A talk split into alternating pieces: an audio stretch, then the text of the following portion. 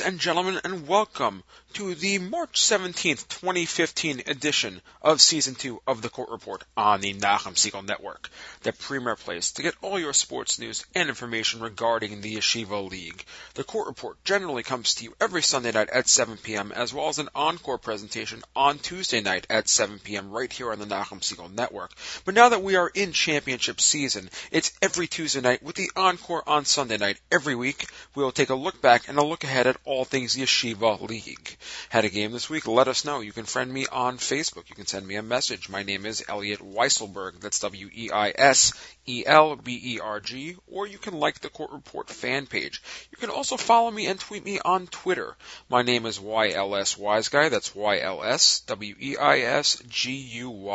Because if I don't know about it, we can't talk about it. Uh, thank you again to our amazing sponsor, Crown Trophy of Brooklyn. Crown Trophy of Brooklyn has been servicing the Yeshiva League for over a decade, and if you've won a championship, and there are now four new champions, uh, you've already benefited from their amazing handiwork and craftsmanship. So please give Mike, Larry, and the entire gang a call at 718-769-4111 for all of your trophy and plaque needs. Again, I'm your host, Elliot Weiselberg, coach, official analyst, but most of all, like you, I'm a Yeshiva League fan, and I am humbled and privileged to be able to share the amazing efforts and accomplishments of these kids with you each and every week right here on the Court Report. If you have a smartphone and haven't downloaded the NSN app already, please do so. You'll have access to all of our episodes from last season and this season.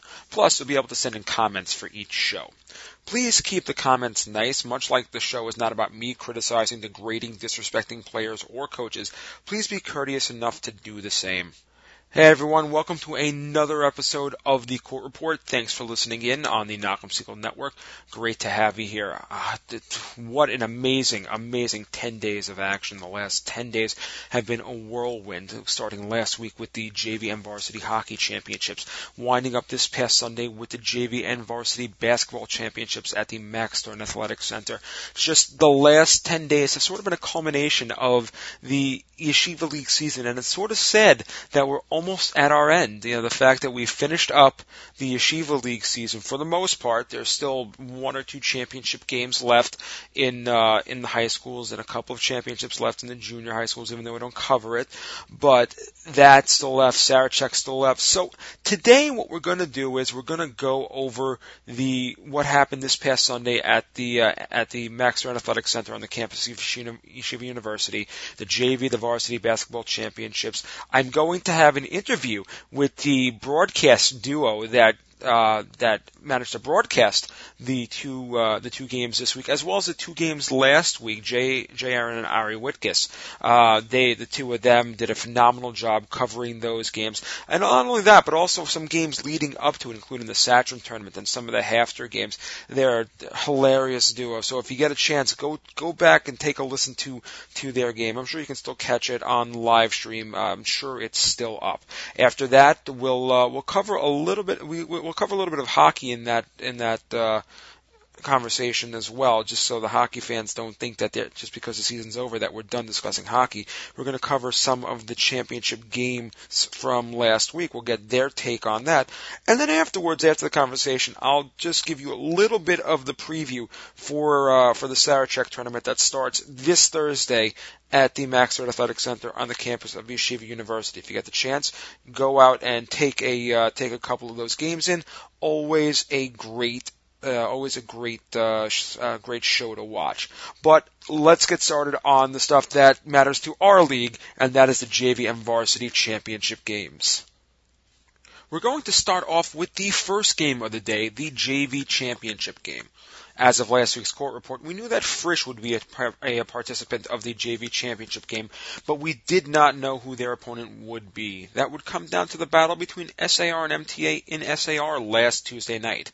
The Lions jumped out early as SAR did not record a field goal for the first seven minutes of the game, during which time MTA had amassed a 9-5 lead thanks to Aryeh Halpert's five points, SAR's only bucket, a three-pointer by Dovi Marcus, while MTA carried an 11-5 lead into the second second quarter. In that period, the offense slowed down a bit with SAR matching their first quarter production and outscoring the Lions by one to close the deficit ever so slightly to a 15-10 halftime score. In the third, Daniel Wazowski opened up the quarter, knocking down the first four points of the half on two free throws and a rebound putback to, to, to close the deficit to one. A Josh Klein free throw would push the lead back out to two, and MTA would score the next four, but a Marcus three from the corner would cut the margin in half. The Lions would answer back with buckets by Yehuda Colton and Yehuda Buckbinder to stretch the MTA lead back out to seven. It would seem that this would be the margin at the break, but an inexplicable foul, 60 feet from the basket as time ran out on the half, would put Adam Dietz at the line for three shots, of which he'd hit two, to bring the score to 24 to 19 heading out of the third quarter. In the fourth, the lead would stretch to nine, and it looked as if the Lions would be primed to repeat their feat from earlier this season and bookend SAR's season with losses, as the Lions were the only team to knock off the Sting this season, uh, and that happening the first game of the year. With 4:50 to go, MTA held a 30 to 21 lead. What happened over the next three and a half minutes would turn the game on its head. Marcus would add two free throws. Wazowski would add one. Hank Stein would hit a three, and with 122 to go, Wazowski would nail a three to tie the game at 30 to 30. The game would stay that way for quite some time, and I mean quite some time, as we would go to overtime and double overtime and triple overtime, still tied at 30. But in the third overtime, Wazowski would hit a free throw to finally score a point and give SAR a 1 nothing lead. Uh, oh wait, this isn't hockey. I mean a 31-30 lead. And when it rains, it pours. MTA came down the other end and on a buckbinder put in, took a 32-31 lead. With 156 to go, MTA looked to be in control, but Wazowski would strip the MTA guard of the ball, take it down the floor, and lay it in for a 33-32 margin. The score would remain that way for the next minute and a half. MTA would have the ball for the last 30 seconds, would look to find a shot, but was forced to throw up a deep three from the corner that clanked off the rim and away as SAR would look forward to a rematch of their overtime game with the Frisch Cougars. From the first few minutes of this championship game, you knew the game would be a scorer's dream and a coach's worst defensive nightmare. The two teams combined for 45 points in the first quarter alone, with Frisch leading most of the way and taking a 24-21 lead into the break on 12 Yisrael Solomon points, including six straight to regain the lead 14-10 after SAR had wrestled the lead away at 10-6 on a Wazowski 3, three of his 10 in the quarter, and a Marcus 2-on-1 lay-in. The second quarter saw the game settle settled down just a bit, but the scoring kept coming as Frisch found a new go-to guy in Sammy Fishman. Fishman used his size to angle himself to the inside of the lane and received the ball four times over the defender's head and laid it in for eight of Frisch's 16 points in the quarter. He would be matched stride for stride by Wazowski, though, who landed eight of his own, and despite Frisch controlling the better of the play, SAR was only down 40 to 36 going into the break.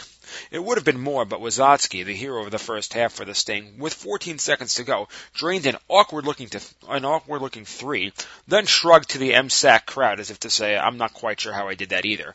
All in all, having Wazowski score 18 points in the first half, I don't think the Sting fans in attendance were really complaining about how he hit the shot. In the third, Frisch would continue to push the pace, but SAR would find answers in the form of Dovie Marcus. SAR's inside presence would find his range from outside as well, dropping nine points on the quarter, but it would not be enough to close the gap, as Frisch would outscore the Sting 17 to 13 in the third quarter of play, with a more spread out effort, including Isaac Lafer continuing to distribute assists like candy and drop four points of his own with Sammy Fishman on the bench in foul, in foul trouble, Mark Abramowitz became the new go-to guy, scoring five points on the quarter. In the fourth, though, the Sting would show exactly why they were the top-seeded team in the West. A Wazowski jumper and a Sammy Sokol putback would cut the lead to four, but for Frisch, the news would get worse. A minute later, Fishman would foul out. Stein and Slatsky would each go one of two from the line to trim the lead to two for SAR. Lafer would strip the ball at midcourt for Frisch and lay it in to put the lead back to four, but Slatsky would make two more foul shots and an entry pass to Marcus, who laid it in and drew the foul and would hit the foul shot. And with 157 to go, SAR held the lead at 60 to 59. The next minute would belong to the big men. Abramowitz dropped a bucket for Frisch, then Marcus for SAR, then Abramowitz again for Frisch, and then Marcus would hit one of two from the line, and with 19 seconds to go in the game, it was tied. Frisch would have possession, and the ball would stay in the hands of point guard Isaac Lafer, who drove the lane, and with 1.5 to go, was fouled.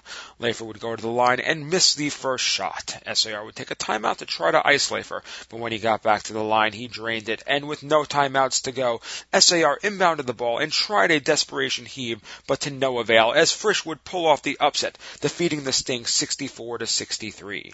Marcus and Wazotsky led all scorers for SAR with 26 and 22 respectively, but it was a team effort for Frisch with Solomon dropping 16, Fishman with 14, and Abramowitz and MVP Isaac Lafer adding 9 apiece. Outside of the two for SAR that I just mentioned, only one player had more than three points on the game. Congratulations to Coach Dovie Foreman and Frisch on the victory.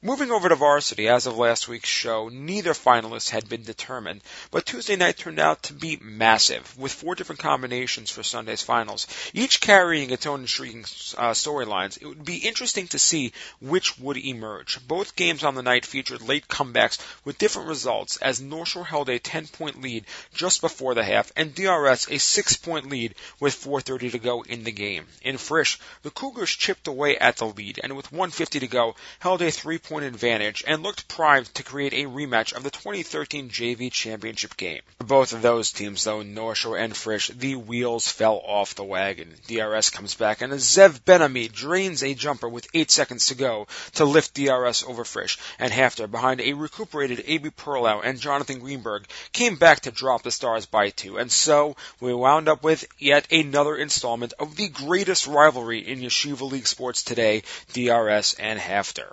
One week after the two met in the hockey championship, the schools met up again in the MSAC with the hockey trophy and needling on full display. For HAFTR in the first quarter, the offense was two. Max Rosner opened up the scoring, followed by a Michael Weissman three and a Jonathan Greenberg free throw. And within the first two minutes, HAFTR had opened up a 6-0 lead that would be stretched out to a 10-1 margin before DRS finally closed the gap a little. All five HAFTR starters scored in the quarter, with Sammy Mandel leading the charge with five. Three DRS players put in field goals as HAFTR took a 15-7 lead into the break. In the second, more of the same. Weissman, held in check by two fouls, still contributed offensively, hitting two field goals while Mandel dropped two threes to bring the two uh, to bring the two of them to 10 of HAFTR's 14 points in the quarter on the DRS and slow going for most of the team, but after a non-existent first quarter, star big man Gabriel Leifer put in five points to lead the way for the Cats. But DRS still worked the first half at a deficit and fell behind 29-17 going into the break into the second half. Much like in the JV game, the third quarter was simply about two players. For DRS, it was about Leifer. The big man dropped nine points in a stretch that saw DRS turn a 12-0 run after HAFTR started out the quarter on an 8-1 run of their own to cut the lead from 19 at 37-18 to only 7 at 37-30. But with five seconds left in the half, Weissman, having drilled two three-pointers to start the half off, took the ball in the corner and calmly drained a three to put an end to the DRS run, push the lead back two double digits, and take the momentum into the fourth quarter for HAFTR. In the fourth, though, HAFTR seemed to slow down the pace and tighten a bit, and Leifer took the opportunity to bring his team back into it.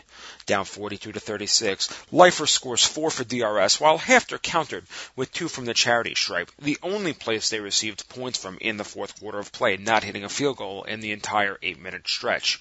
With 124 to go, Yehuda Shine looked to get the ball to Leifer. Leifer, sensing a double team, sent it right back to Shine, who drained a three to cut the lead to one possession, 46 to 43 HAFTR.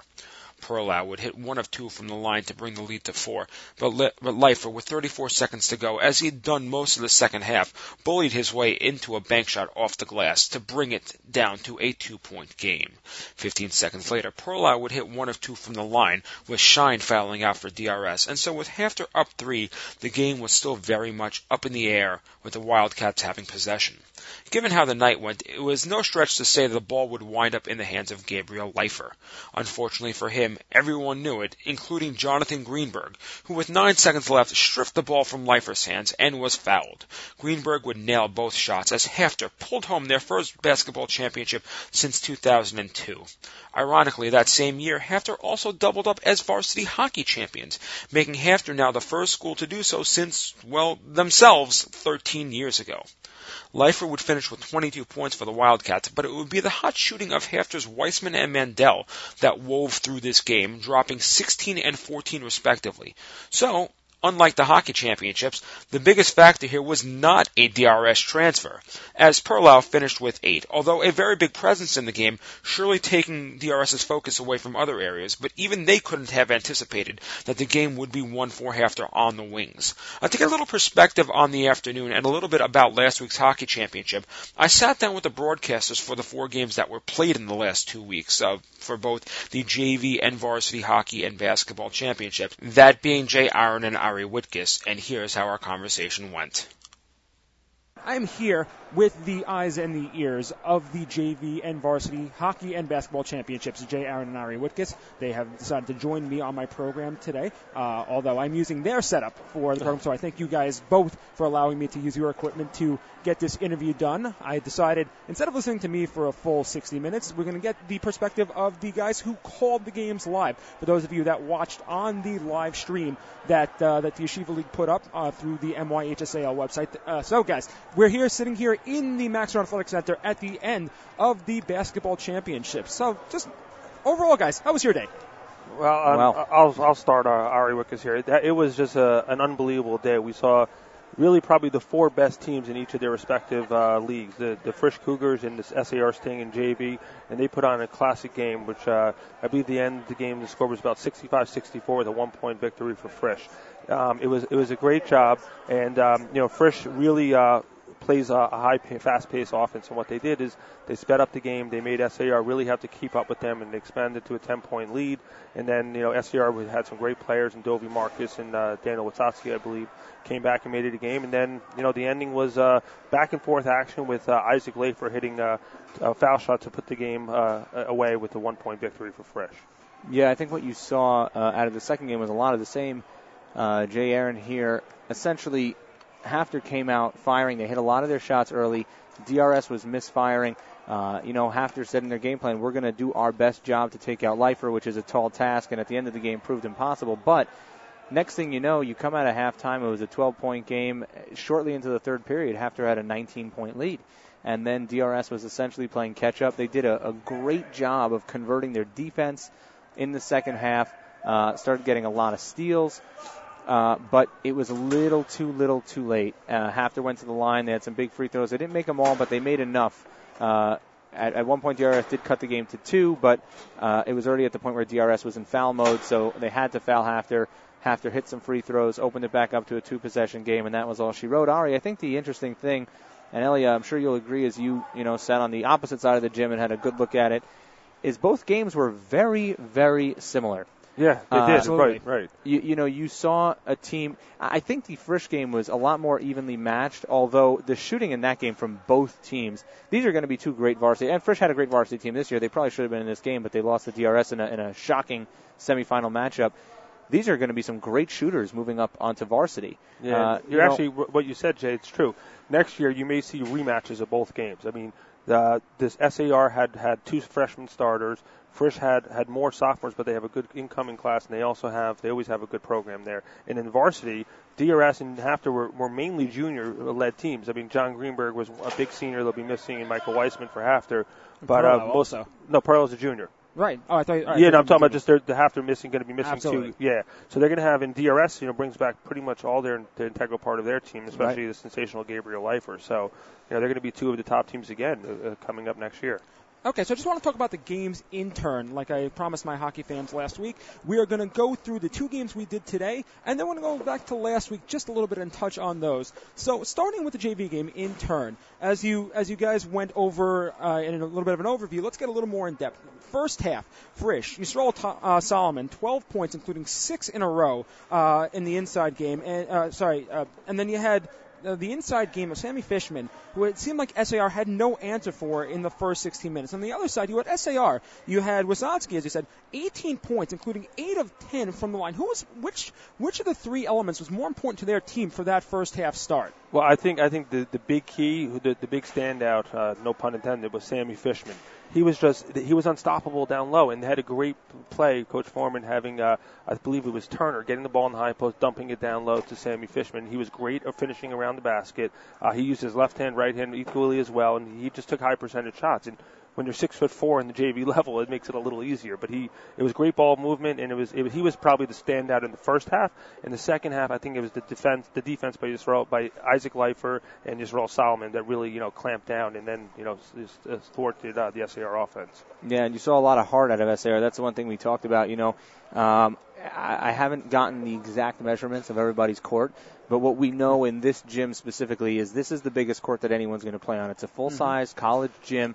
Um, you know, I don't know if it's the. I mean, the length is certainly bigger, but the width, the the width of this court is tremendous, and you yeah, saw. Right. A lot of fatigue set in in the which, second which half of makes that it even, game. even amazing more for Frisch because they pressed the whole entire game.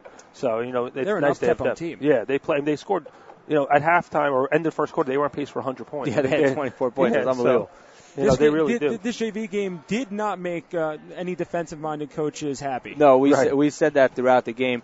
You, you know, you combine two things. It's guys knocking down because I think the teams they probably shot 85. I mean, we didn't have the scoreboard here, but 85 percent in the first. I mean, it was nobody right. was missing a shot.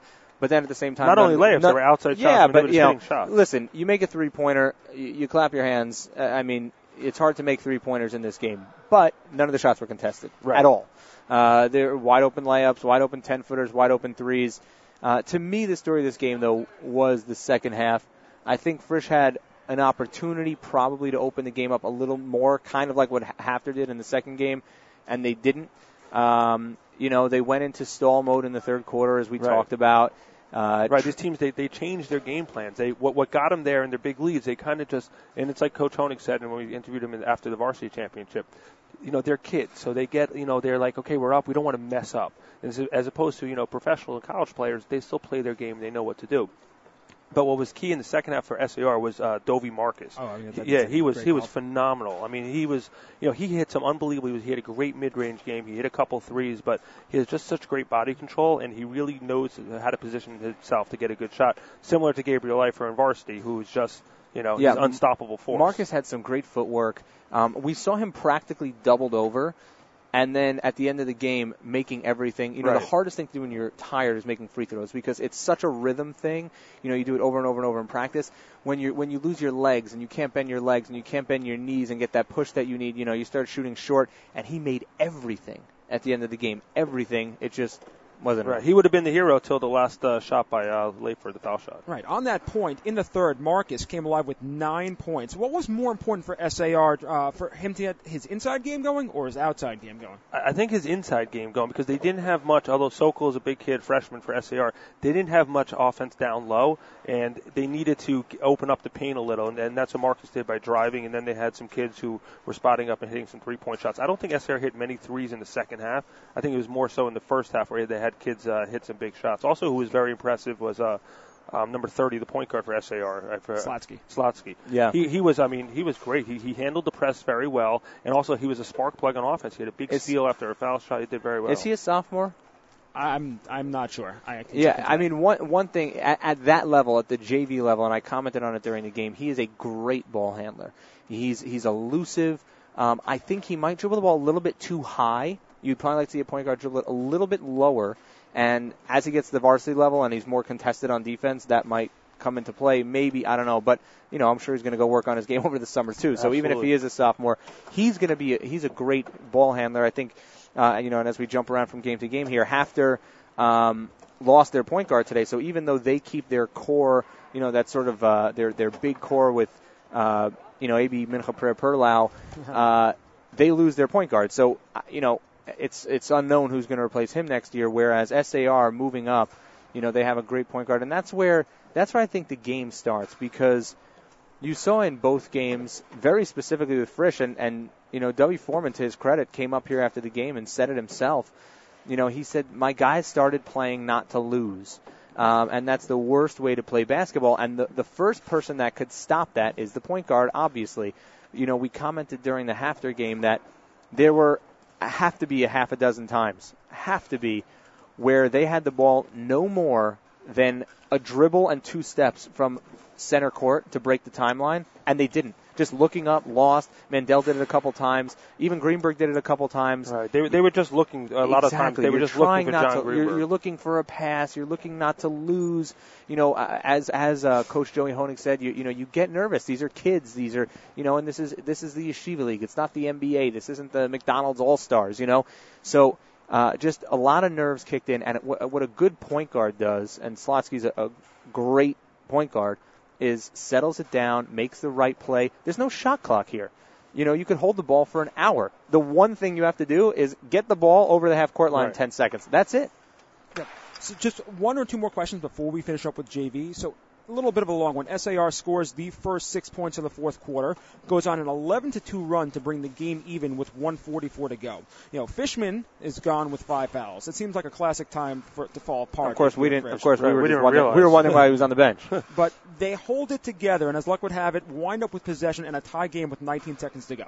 Coming out of the timeout, who would you have expected the ball to go to? Solomon, who had 16 points, you know, Abramowitz, who took over in the paint when Fishman went out, scoring the last four points, or did you expect what eventually happened, Lafer going uh, for the goal himself? Well, I, I think what they try to do, when, and like we said, Jay and I didn't even realize that Fishman had fouled. How we were actually questioning why he was on the bench. But what what they did is when they had Fishman out of the game, they opened up their offense. They put like four kids around the perimeter. And what happened was Lafer had his, had his man. He beat his man, and then Sokol tried to step up and, and draw a charge, and they called a they called the blocking foul. So I think Lafer made the right move. Was when in doubt, attack, don't settle for a jump shot. And what happened was the ref called the foul, and he, he was able to hit the foul shot. Yeah, to and, the game. and certainly bring you inside coaching. Uh, for those who didn't hear it during the game and are listening to this report, uh, you know, we had uh, W. Foreman in here after the game. We asked him about that very play, and, and what he essentially explained was that these two teams had played each other previously Mhm. and were in the exact same Uh-huh. situation.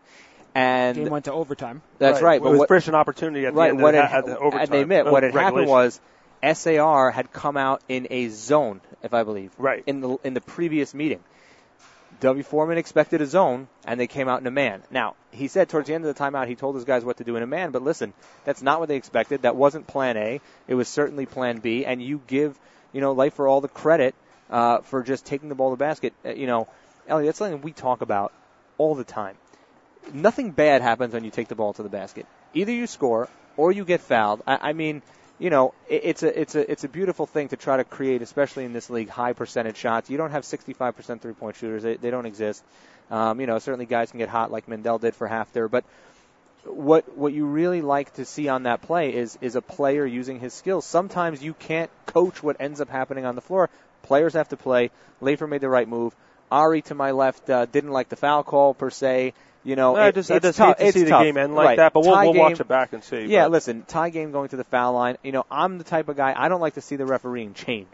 Uh, you know, if it's a foul in the first quarter, it's a foul in the fourth quarter. I understand there's something to, to be said for letting them play and make the players, you know, score the points at the end of the game. But uh, we had a pretty good look. We were on the side where it happened. It was there was a decent chunk of contact on that play, and he called a foul, and and you know he forced Lafer to make a foul shot. Of course, you know Ellie, the ending to that game. What an ending! You put a kid on on the free throw line, Right. you know, and this isn't uh, this isn't the, the you know the Cougars den here in, in Paramus, New Jersey. This is Yeshiva University. You know, for these kids, it's the best they could. It's the highest level they could ever hope to play for. Uh, and they come in here, a packed gym, people screaming. You go to the foul line with a second and a half left on the clock, virtually, you know, even though there weren't you know triple zeros running across, essentially you make one and you win. And he missed the first.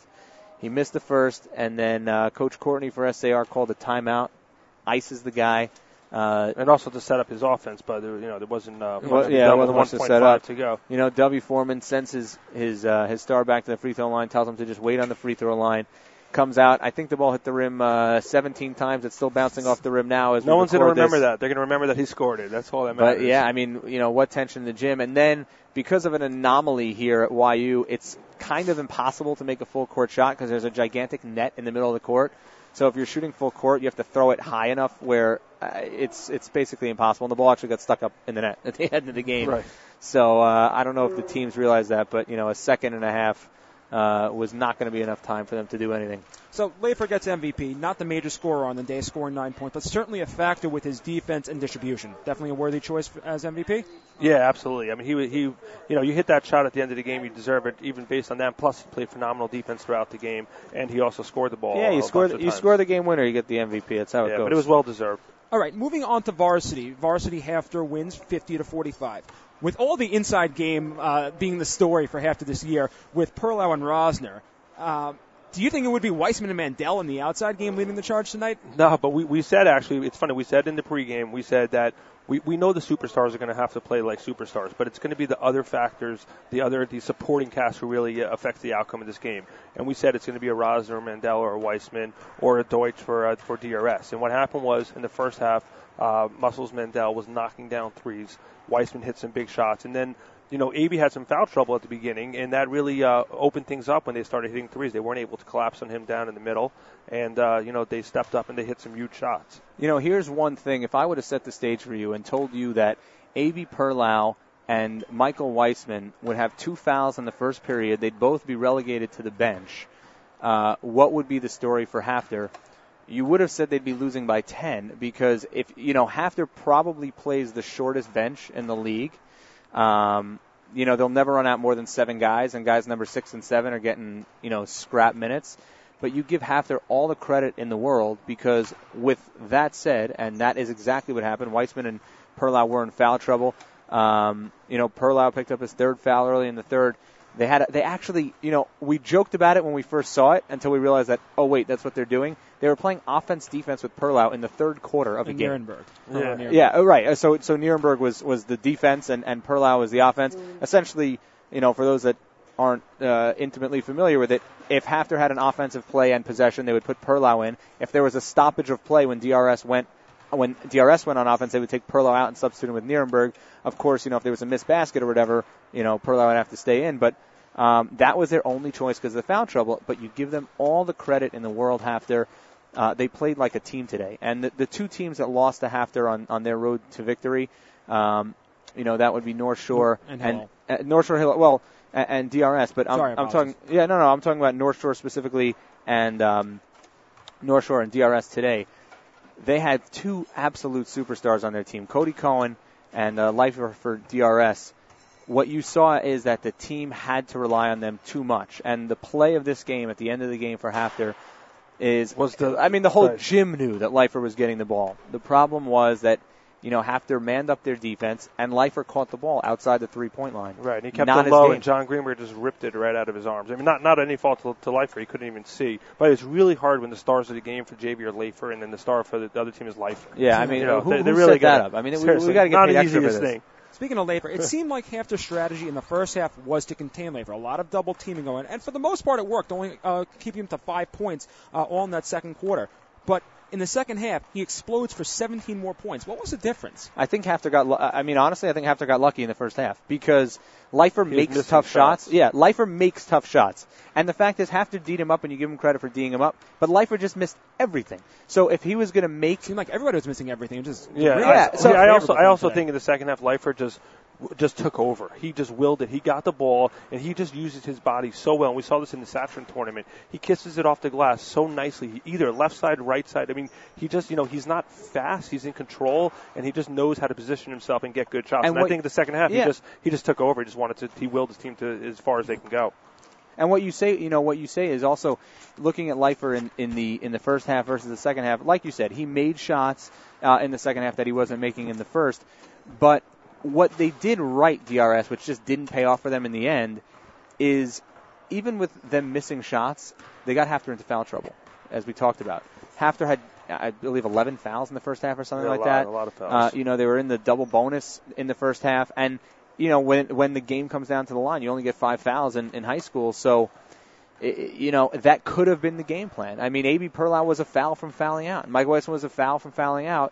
It just didn't happen. The game came down to essentially a possession. So things really could have gone differently, you know, in this game if one or two baskets fall the wrong way, even though there was a 19 point lead at one point for, for HAFTR. So, bigger saving grace for HAFTR, and I'm going to take you back to the end of the third quarter for my first option. Talking a couple of seconds left, DRS has put together a huge, I believe it was a 12-1 run. 12 nothing run. 12 nothing yeah. run. They're up by 19. They cut it. Clock's running down, quarter in the corner right near us. Yep. Michael Weissman drains a three.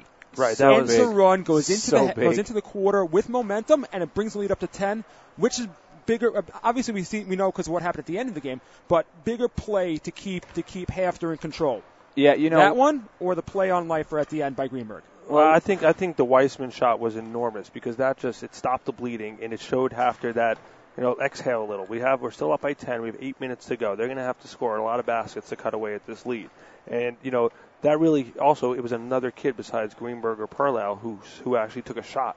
You know most of the kids like Mandel was a little more hesitant in the second half. Max Rosner was hesitant, and you know Weissman up to that point was as well. So I think that shot really it, it let them breathe a little, let them see that you know they they got a big basket, and that was the beauty of building that big lead is that even if they chip away, if you hit a basket here or there, it's very hard to come back from. And you know, you talk about deja vu. Uh, for those who didn't see it, of course, our live streams are available online. You can go back and watch them and relive all these moments. But HAFTR was in a very similar situation the other way last week uh, when they played their semifinal game against North Shore. They were getting they played their worst quarter of the year in the second quarter of that game. And then going into halftime, Muscles Mandel comes down. Right. HAFTR was down by 10, hits a buzzer beater to put HAFTR down by only seven going into the locker room. And listen, they weren't winning; they didn't tie the game. But seven is very different than ten when you go into that And locker you, room. and you get and like you said, uh, Ellie, you have momentum, which I is think it's. I I don't mean to interrupt. I think it's just been their mo all year. I've been to several HAFTR games this year, and I'm going to say the first one was the game that they played in the Barclays Center against Flatbush, where Flatbush went up by the same margin, I believe, ten, Right. and then at and then to to. To go into the half, they also hit a three at the end of the half to, to cut it down to seven. It seems like HAFTR, HAFTR's mo really was just keep it, you know, just keep it, keep it uh, with, re, within reason, and get us back to a point where we have momentum going into the next half, and we can take it over. Right. We- you we you can do that when you're talented, and they have a lot of talent. You know, between AB and a one a one-two punch, which most teams don't have. A lot of teams have a superstar, but when you have a, a kid like AB Perlow or John Greenberg, two kids who are really, really, you know, probably top ten players in the league, you know, that that really helps a lot. Also. And you know, we asked Michael Weissman, who got the MVP trophy at the end of the game. We asked him essentially a similar question. You know, you give up a 19-point lead. How do you hang on and maintain and, and win the game? And he said, you know, we've done it all year. Exactly what you just said. We've been down before. Um, you know, is it is it good to you know to give up a lead? No, it, it kills your morale. But you know what? They've had to play from behind. They they were getting they were getting destroyed by North Shore. They you know down by seven points at halftime last week, which could have been you know a million. I mean, it was the worst quarter we had seen all year. So uh, that is that you know that is this team's mo, and you know it's interesting with the Sarachek tournament coming up. We'll see you know how they how they play that. Okay, so on our show, we talk all season about the storylines, the rivalry between the two sides, DRS and HAFTR. The fact that these two schools have done battle with each other twice within a week, uh, and HAFTR has done something not done since 2002. And for those that want to know how far back that is, I played against those varsity teams. wow. Um, so just to put it in perspective, HAFTR has now, within the within a week span, taken home the varsity hockey and and varsity basketball championships. Where does this season? I mean, and they've also done it against their biggest rivals. Right. So where does this season lie in the annals of HAFTR's vast and vaunted, you know, varsity history? Right. Well, I mean, I don't think it can get much better. I think that the uh, HAFTR basketball team now is 28 and one. The uh, the hockey team, I think they had one loss all season. And that was- TABC. uh, well, two because they also lost to DRS in overtime. All right, they had two losses. So a combined three losses, uh, you know, in over 40, 50, oh, close to 50 games between the varsity school, uh, teams, the hockey and basketball. Um, we, we we joke with Coach Honig when when and also the athletic director um, Joey Honig after the game is that I think HAFTR extended his contract another 30 Yeah. years because I mean you know what more can you do? I mean you win championships in both and you know really in great games and against your biggest rival as you said. I mean it's just you know it it doesn't get better than that. And you know, uh, listen, not to give any team strategy. Uh, obviously, we do the home games for HAFTR, but HAFTR went out this year and they recruited uh, an assistant coach by the name of Scott Ferguson. I've spent a ton of time with him this year talking basketball. You know, they went outside the, the Jewish world. They brought in a basketball man, uh, a guy who played in college, who knows, you know, who knows the game. He came in here, he got this team conditioned, uh, and I don't think it's any surprise that that they won the championship. You know, so when you ask like what was the difference this year, I mean, he, you know, the, he's the guy that didn't touch the floor that probably made the biggest difference for this team. All right. So that being the case, I wanna I wanna go back to last week because I think uh, I think that we still need to touch a little bit on the other half of it, which is the hockey half. Uh, I'm going to start off actually with the JV because I think that that game was uh, I'm not going to say more interesting, but a lot more up up and down. Yeah, a lot more. Yeah, goals. you know, it's uh, it's like it's like when you talk baseball and uh, you know the guys who like to see the one nothing pitchers duel or the uh, 10-9 home run fest. Last week's game We're talking was- we're talking SAR Rambam. By the way, for those who didn't realize it, for those who didn't realize it, had Frisch defeated Rambam in overtime of their semifinal game, we have I believe it may be the first time in history of the Okay, Yeshiva. League where you have the same four schools meeting up in the same two championships Wow. uh, Yeah. in consecutive uh, consecutive weeks. Yeah, I mean the the thing about that first hockey game, and you hate to say it, it was flat bad. Uh, you know, neither goalie played well. There were uh, 13 goals. I mean, there 13 were goals, seven, 6 six. final score. Were- Although although Neowitz played well in the third period. He, Yeah, I mean, played listen, He stepped you know, when he needed to. Yes, he did, Yeah. and he did, and you give him credit for that. You know, listen, goalies and spots are going to play well, but I'm uh, also going to say a spot him a 7-4 lead. That, that's something you should feel Right. comfortable in that. and Ari and I were talking about that during the game too when we were calling it. You know, I, I said to uh, we, we had said the next goal was going to be so important because seven uh, a seven four was just going to be insurmountable. but they, yeah, they did all they could. But what was interesting about about that game when we discussed it on air is that Rambam seemed to have the maybe uh, cumulative of the top three players. Although although Gordy uh, Gordy Cole was in there, but SAR had the better team. Yeah. They had more depth. They they were able to roll out lines like I know for uh, S, uh, for Rambam, Orlau, Lichter, and uh, I believe Tannen were just exhausted at the end. Where SAR, Gordy Kolb is phenomenal, and he, you know, he's actually him, him and Orlau are probably the two best players in that game. But they had other kids. They had uh, Freilich, Weiss, uh, Mo Gilner. I mean, you know, we were just learning hockey, but those kids, you know, they had they rolled out other kids, and they were able to be fresher throughout. Yeah, the game. Orlau was an incredibly impressive player. I mean, his ability to kill penalties, score shorthanded, uh, you know, penalty killing in this league. It's not like there's a million penalties. You know, it's not the NHL, um, so it doesn't play as big of a role as it as it might. Um, you know, in a, a different hockey league on another planet. But I mean, what a great penalty killer he is, and he's just got a ton of offensive talent. I think the interesting thing that comes out of JV, and, and we talked about it pregame at the game, um, TABC first year that they did not win a championship in six years. Uh, you know, a run that might never be seen again in, in yeshiva hockey. Uh, so it was interesting to not see them there to open up the door for somebody else. And when you talk about the somebody else's, the two teams that played in this game both have freshman goalies. Uh, no, no, no. Rambam is a sophomore. I believe. Sophomore. Yeah, yeah. Sophomore. They, it's just their first year, first complete year in net for both. Ah, okay. So you know, so so uh, SAR is going to bring back.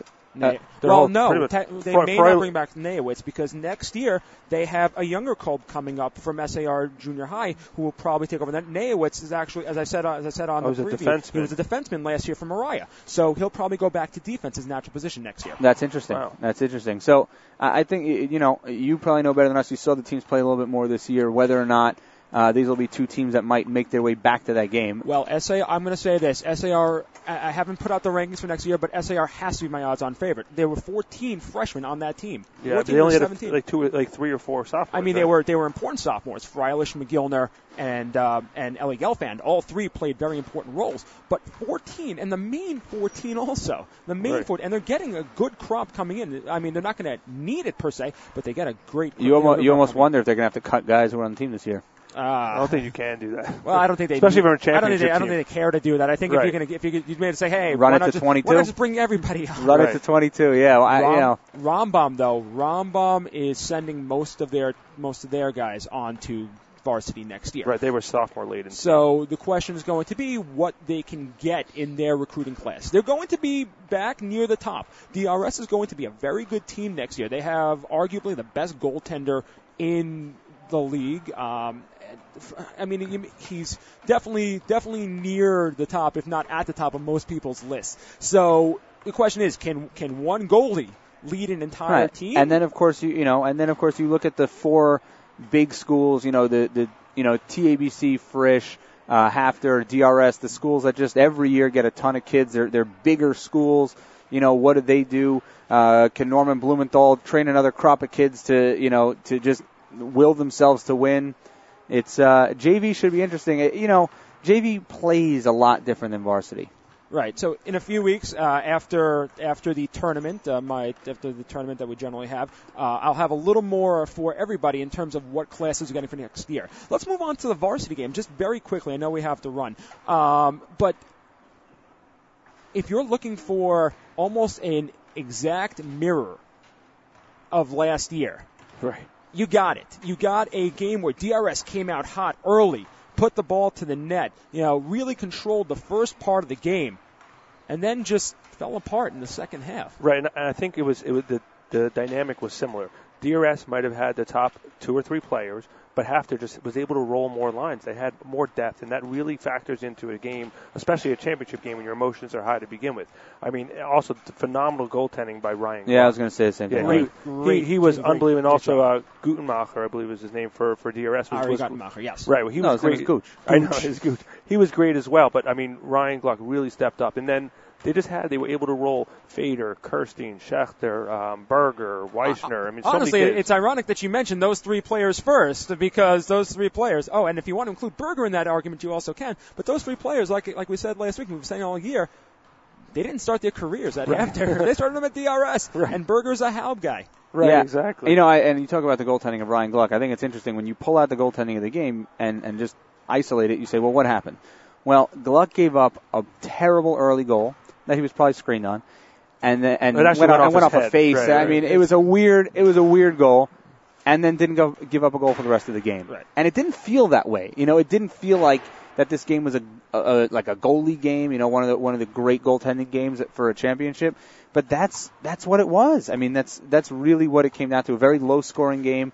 You know, uh, it, it was tied in the end, and it, you had a feeling it was just going to be that one goal game. Whoever was going to put it in there was going to was going to take it The- home. the- and the- the- I'm sorry, Jay. The one thing that we notice about hockey is that the emotion of these kids that it's it's unbelievable. I mean, they just give, they throw their bodies around, they do everything they can, and they they just want to win so bad. But what's also great is that they're really all friends, especially when you have a DRS HAFTR where you know Right. you have the rivalry. I mean, it's like these kids go to camp together, you know, for for the most part. they go to shul together, see Right. each other every week. So it really just, you know, it, they leave it on the on the court and they do everything they can. But after the game, you know, they're friends and they they, they just enjoy being around each other. Well, if you listen to the game tonight, you'd sort of think that they want that HAFTR wanted to dredge up the old hockey memories right away. Uh, they brought bringing the trophy Right. in and uh, and starting the chants of "You can't beat us" and, and uh, hockey. It seemed as if they wanted to remind a little bit about last week. right. That's Yeah. what's fun. I mean, that's what's fun about it. You know, you gotta you gotta have fun with it. This is, uh, you know, certainly you go to school. These kids go to school from seven and change in the morning until five o'clock at night. This is what they have. You know, this is the free time. This is the uh, this is the, and this is what there is to brag about. The, you know, the the high school athletics. We've talked about it a million times on air. These are the best moments of these kids' lives. Uh, you know, the the coach of DRS came in here, uh, Coach Stein, before the game to tell us, you know, that he played in the championship I believe, 43 years ago. 43 years ago. Yeah. And and that's and that was his message to his kids in the locker room that in 45 years you will be talking Right. to your friends about this. Maybe not his team now, Right. but uh, but certainly Well, they the- may change the outcome, but yeah, uh, but uh, certainly you know the Hawks who uh, who won and um, Certain names might be changed to protect the innocent. exactly Right, exactly. But what also a- that was there was also just great coaching, especially in this, this uh, by the All basketball that we saw. Like you know, I'm saying because kids, th- these teams were down in double digits in both games, and their kids came back, and that's a testament to the coaches on both sides. Yeah, absolutely. Okay, guys, thank you very much for, for joining me tonight. I know I've uh, kept you a little long, but I think that this was a very, very informative session for all of us, and I think that the listeners will absolutely love it. Thank you very much, guys. Have a All great right. night. our Thanks. pleasure. And Ellie, I look forward to uh, meeting up with you in the uh, men's hockey league in the upcoming weeks. Yeah, when do we face? I know it's not tomorrow night. I'm I'm eight, okay, I'm six. so, probably three weeks. Yeah, I, something like that. Something like that. Looking forward to it, Jay. See you then. Thank you, Jay. Thank you, Ari. You are listening to the Court Report on the Nachum Segal Network. I'm your host, Elliot Weiselberg, taking you through the week in Yeshiva League sports. We are sponsored by Crown Trophy of Brooklyn. Uh, as you just heard, that was the interview that I conducted with uh, Jay Aaron and uh, Ari Whitkus, the broadcasters for the JV and varsity uh, basketball and hockey championship games. Uh, that was done this past Sunday following the varsity championship game. Uh, I, I apologize.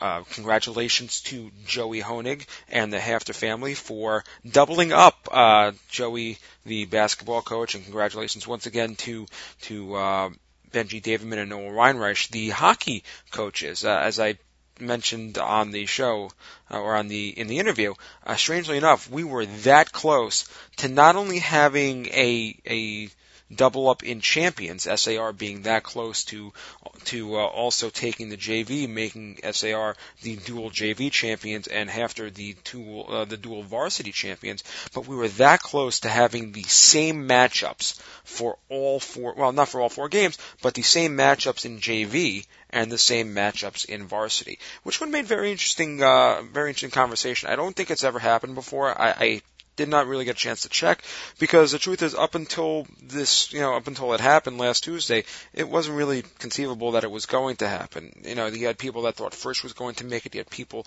that thought that North Shore could have upset uh, HAFTR if uh, Perlow wasn't at 100%. So people really, I, I, at least I didn't take uh, enough time to really think about whether or not that was that was something that uh, you know that to, to check into.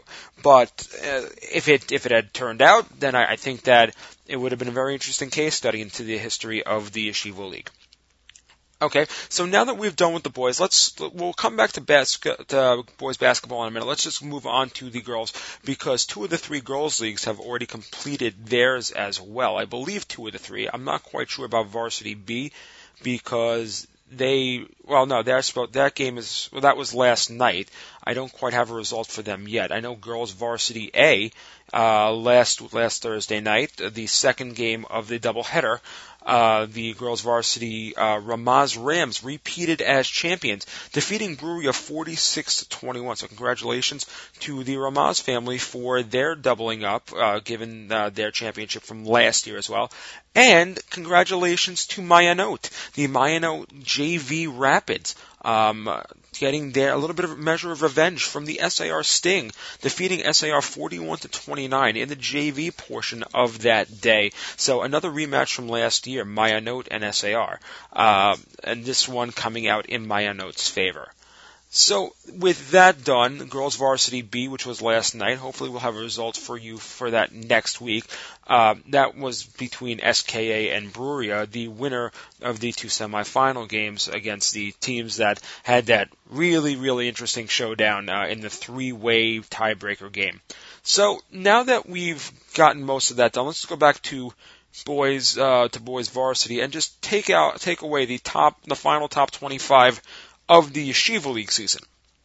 So Obviously, we're going to have a new, a new. We had a new poll coming out today, but let's take last week's first. Next week, we will, we'll hopefully have uh, a new one with Sarachek, uh, uh, in, uh, you know, interspersed through it. But at the top, HAFTR at number one, DRS at number two. You can imagine that's going to stay the same given how that and given how Sunday ended up. Uh, Frisch at the three, North Shore at the four. So Yeshiva League one through four. The finalists at the top two, semifinalists three and four. Uh, new five uh, with Beth Tefillah. Uh, uh, sorry, no, actually they've been there for quite a bit. Sometime it's just it's just been a while since YULA dropped out. Beth Tefillah, new new Jew, Heschel at seven, TABC at eight, YULA at nine, Jewish uh, Jewish Day School of Rockville, Maryland at ten. Other Yeshiva League participants in the top 25. You have Hillel at 13, Ramaz at 17, JEC at 19, and Everybody else pretty much dropped out. Oh, sorry, Magen David at 23. Everybody else nearby pretty much dropped out as the other teams went through their playoffs. So, uh, congratulations to to all the Yeshiva League teams that finished in the top 25. Uh, definitely hard earned, uh, hard fought, hard earned accomplishment for this year, where it just seems like the Yeshiva League was just a little bit more above the pack, and this really stood out. But um, I guess we'll get the chance to see that this coming week because starting this Thursday is Sarachek. So let's let's just get down to our Sarachek, uh, uh, just a little bit about Sarachek, a little bit of a Sarachek preview in our last few minutes of the show, we'll just do a little bit about Sarachek, uh, and then we'll get more in depth on it next week. So let's just take a look at what's going on this coming week. So all 20 teams were announced, and the seeding were as follows: uh, one through four were Frisch, DRS, Beth Tefillah, and Hafter. Those four teams will receive buys to Friday's action. On Thursday, the following 16 teams will all be in play: YULA, Rajji, uh, Valley Torah, Shalhevet, Hillel, Weinbaum, Ida Crown, and Mimo will all be in action to determine the first round, uh, the first round quarterfinalists and the uh, sorry the tier one quarterfinalists and the tier two brackets as well. Uh, behind them, uh, David Posnack Jewish Day School, uh, Fuchs Mizrahi, uh, MTA and Beren, uh, Atlanta Jewish Academy, Hebrew Academy of Montreal, or Chaim B'nai Akiva, and Akiva Hebrew Day School will round out the seating. So taking a look at what's going on on Thursday. Uh, starting uh, the day off will be the Tier 3 qualifiers with Fuchs Mizrahi and uh, Yeshivat Or Chaim or Bern, uh, it was his Tier 2 qualifiers, I'm sorry. Fuchs Mizrahi, Yeshivat Or Chaim at 10 o'clock. 11.30 will be the Beren Academy against Atlanta Jewish Academy. And at one o'clock will be uh, will be the Posnack Jewish Day School against Akiva Hebrew Day School, and then uh, starting uh, the early afternoon, we'll have two Tier One qualifier action between YULA and MIMO, number five YULA and number twelve MIMO, and number six Rashi and number eleven Ida Crown.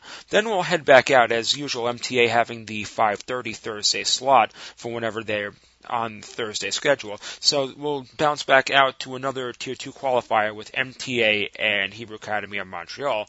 And then we'll go back to the to the Tier 1 qualifiers with Valley Torah and Weinbaum at 7 and Shalhevet and Hillel at 8.30.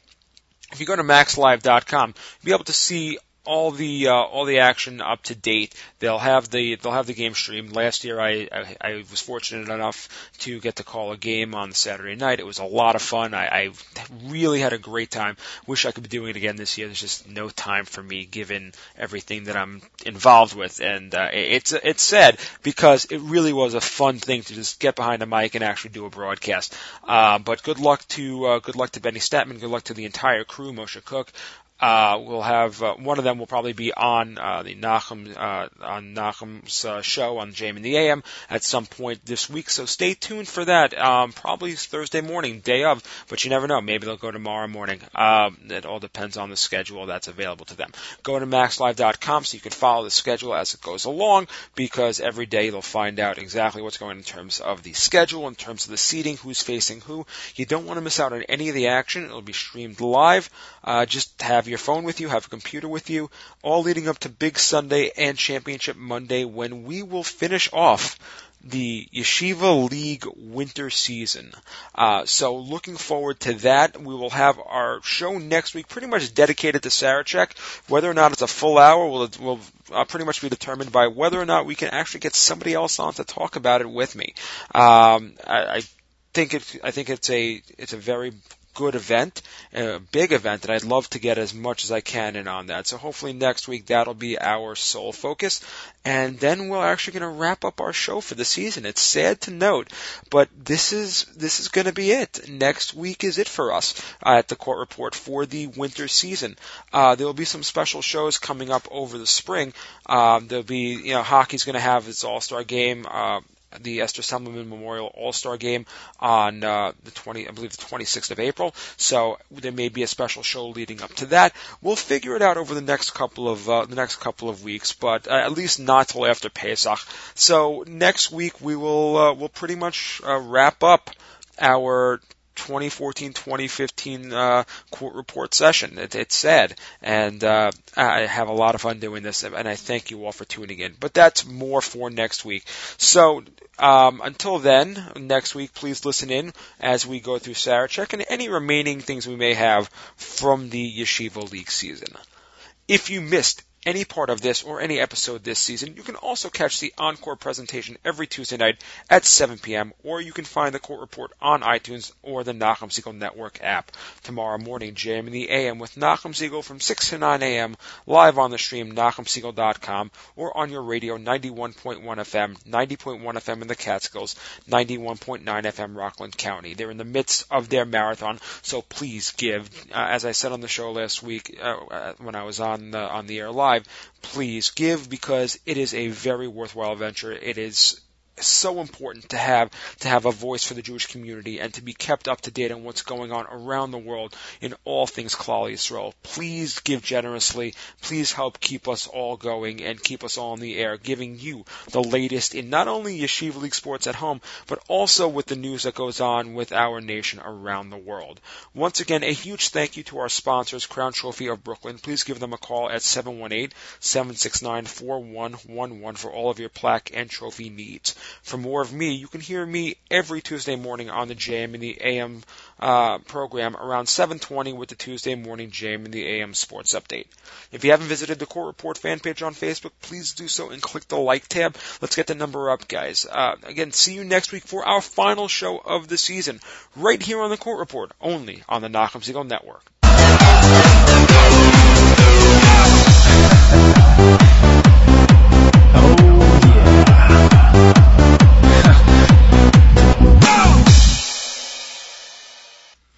Hi, this is Elliot Weiselberg, host of The Court Report. Stay tuned for more amazing musical selections and programming only on the Nachum Segal Network, NachumSegal.com.